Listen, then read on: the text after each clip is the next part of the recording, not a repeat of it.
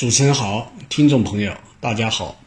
嗯，感谢王律师啊。那么在这个案件当中啊，法院是觉得被害人和被告人发生性行为时是否醉酒是这个案件的核心问题。也就是说，是否醉酒就决定着这个于某甲他是否构成强奸罪。嗯，为什么呢？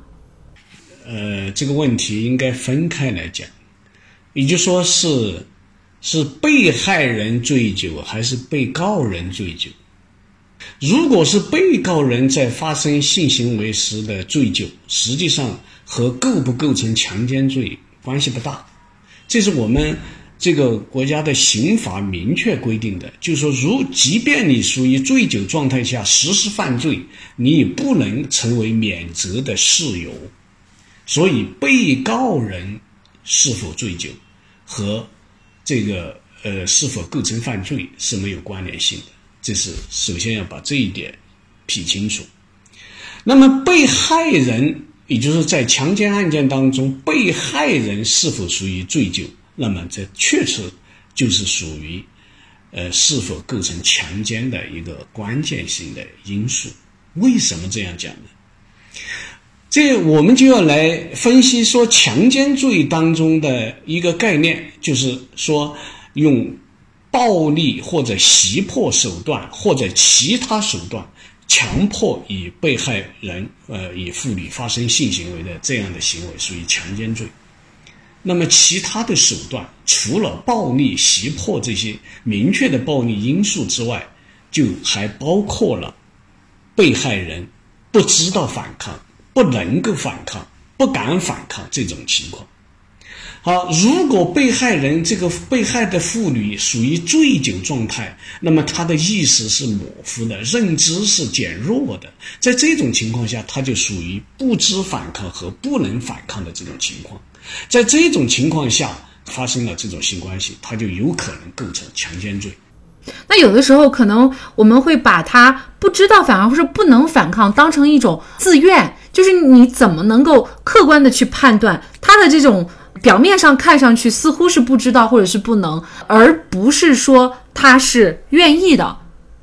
这里面他一定要不仅仅是一个是否醉酒的问题，他一定是要综合其他的因素来综合进行判断，比如说双方发生这种性行为的时间、地点、环境，然后就是。受害人在案发当中或者案发以后的情况，双方是一个什么样的关系？比如说，我们讲双方本来就是在恋爱关系，而且之前可能已经发生过这样的性行为，在这种情况下，那么这种女性醉酒以后，然后发生了这种性行为，属不属于强奸呢？它显然就不是，因为他们之间的这种关系已经。呃，这个之前已经这个属于一种恋爱关系，甚至于都已经发生过性行为了。那么，所以和这个所谓的醉酒，它就没有直接的因果关系。但是，如果双方是完全是素未平生的，或者是刚刚认识的，或者认识这个没有几次，还在不是属于这个非常亲密的，没有建立朋友关系的，在这种情况下醉酒。在事后，被害人又进行了报案、报警，或者有其他的反抗行为，在这种情况下，那么这个醉酒就可能起到一个关键的作用。因为在这种情况下发生的性行为，作为女性来讲，她是不知反抗，也不能反抗的，呃，至少是她的这种意识是模糊的，所以我们可能就会认定她构成了强奸。那像在这个案件当中啊，到底这个女方她是不是自愿的？那男方呢是说，呃，他认为呢女方是自愿的啊，呃，因为呢，呃，两个人呢已经是第二次见面了，而且呢，女方又愿意跟他回男方的家，而且在这个过程当中呢，似乎女方也没有反抗。那么女方呢则认为呢自己是意识不清，处于醉酒，具体发生了什么记得不是非常清楚。那么像这种情况，怎么来推定女方到底是否处于？醉酒状态，或者说到底是不是她愿意的呢？这个还是要经过这个通过全案来进行分析。就像在本案当中，你被告人在侦查机关的多次的供述当中，你都在表明，就是被害人这个唐某某，呃，他是靠在被告人的肩头，然后神志不清醒、迷迷糊糊，并且是说喝多了，然后闭上眼睛，然后就睡去了。也就是说，你自己被告人，你都是在讲他是属于这种醉酒状态了。好，然然后我们再来看被害人，被害人在事后清醒以后，然后就行了报案，或者说就认定他是一个强奸行为，他不愿意发生这种行为，那么就从这些综合情况来看，一个可以明确就是他属于醉酒状状态，意识是不清醒的，这个是一个；另外一个就可以说他是违背了妇女的这个意愿的。因为如果你你没有违背意愿，就你即便是醉酒状态发生了，但是他知道以后，他人家不去报案，他是乐意的，他没有这样的行为，在这种情况下，你就很难说他是他是违背了妇女意愿。但是像本案当中，你发生了以后，他当知道自己呃发生这种情况以后，然后就开始就不乐意了，然后开始报案了，或者通过家人或者通过其他要来讨一个公道了。你从这些综合情况下可以就可以判断，他是违背了妇女的意愿。那其实呢，女性她醉酒的情况很多，比如说还有一种情况就是她醉酒了以后呢，她可能还会比较主动哈，在两性关系当中，但是呢，她醒酒以后呢，她就有可能去报案。那这种情况又怎么理解她的是否愿意呢？这种情况呢比较复杂。那么还是需要综合来判断。你单纯的用哪一个细节来情节来做出判断，可能都有失偏颇。比如说，这个醉酒状态下，他呃是不是真实的、真正的已经处于严重的醉酒状态？呃，第二个，在这种他所谓的采取的有一些主动的行为和这个男方呃前面的一些挑逗啊，或者说其他一些行为，是不是有一些其他因素的介入？呃，然后还要这个结合他之前双方的这些关系和之后他对这个是采取一个什么样的态度来进行综合的判断。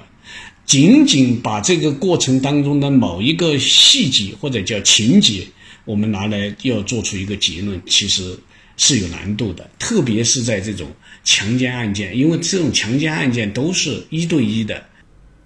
那也就是说，综合来说，你如果跟醉酒的女性发生关系，其实她的法律风险还是比较高的。呃，虽然不是说所有的情况她都可以认定为强奸，但是如果醒酒以后女性她觉得受侵犯了，呃，或者说她报警了，其实对于男方来说，这个风险相对来说是非常大的，是吗？对，呃，为什么会这种风险非常大？因为你很难去判断。这个女性的这种意愿，因为她是醉酒状态，或者说这种本身这种醉酒状态就很难去量化。它不像醉酒驾车进行仪器去测，然后它的酒精含量到多少，它一般都是事后。而事后的话，像这种强奸案件当中，他还一般还不会测这个女性的这个酒精含量，呃呃，或者说到案发的时候，可能都已经过了呃很长一段时间了，所以。在这种状态下，如果和女方发生了这种关系的话，和酒精和醉酒联系在一起，你很难判断女方的是否属于自愿。对男方来说，实际上同样是属于风险，呃是比较大的。你要去证明说这个女方是愿意的，没有违背她的意愿，它有难度。所以男性的男方的风险比较高。所以，像本案当中的于某甲哈，在这个女方的母亲找到他的时候呢，他还在跟女方在不断的理论，他可能自认为自己的行为根本就不构成强奸，呃，所以呢，女方说要报警，他也愿意去报警，呃，那么这个案件呢，最终呢，公安机关呢是立案侦查了。那么，在整个的这个案件的侦办过程当中呢，于某甲的姐姐于连霞呢和唐某某就达成了一个调解协议，他们愿意赔偿唐某某相应的经济损失，而且呢也得到了唐某某的一个谅解，而且唐某某还表示，就是对于于某甲的行为不予追究了，请求司法机关免于对于某甲的刑事处罚。但是呢，这个案件法院呢最终还是判于某甲犯强奸罪，判处有期徒刑十个月啊。为什么已经得到了女方的原谅，最终法院还会去定罪呢？这里面要要明确一个概念，就是这是一个公诉案件。公诉案件就是我们的检察机关代表国家提起一个公诉，它不是一个呃自诉案件，也就是说不是一个可以双方可以私了的案件。这个公诉案件的前提是什么？前提就是这个是触犯了法律，需要通过刑事来追究其责任的这么一个案件。那么，如果是这样一个案件的话，那么所谓受害人唐某某的谅解已罢，进行赔偿已罢，它仅仅是对被告人在处刑当中可以从轻减轻处罚的一个一个酌定的情节，而不是可以决定这个案件追不追究刑事责任的问题。它原因呃就在这里，但是这里要有个又有一个界限。就是在双方达成的这个调解协议当中，或者谅解协议当中，是不是说你唐某某你就是自愿的？如果在这个调解协议当中，你说你你当初就是自愿的，那你就是在报报假案了，这个就叫诬告陷害罪了。所以在这个调解协议当中，他一定不会谈到说这个他自己唐某某他是自愿发生的行为。如果有这种，那么就把唐某某本身又置于一个可能涉嫌犯罪的这么一个境地当中了。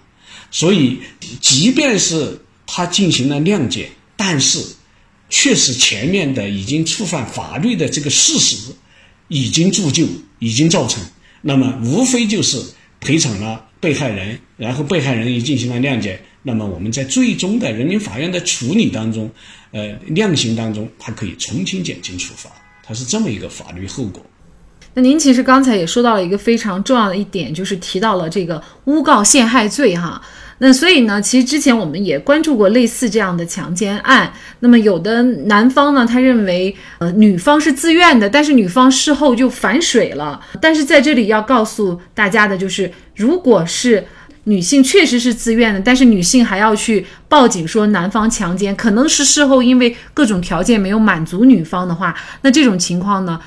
这其实已经涉嫌到一个罪名，就是诬告陷害罪了。呃，但是呢，在这个案件当中，大家还要明确的一点就是，强奸罪的定罪，它除了对方是我们通常理解的暴力和胁迫以外，还有一种手段呢，就是这种在自己醉酒的情况下。啊，或者呢是说对方给自己灌了迷药的情况下，这个就属于刚才王律师所说的不知道反抗也不能反抗，那甚至还有一种就是不敢反抗这样的情况，这个也是会涉嫌强奸罪的。所以也提醒广大男性，可能要跟醉酒的女性发生关系，你还是慎重，或者说尽量就避免。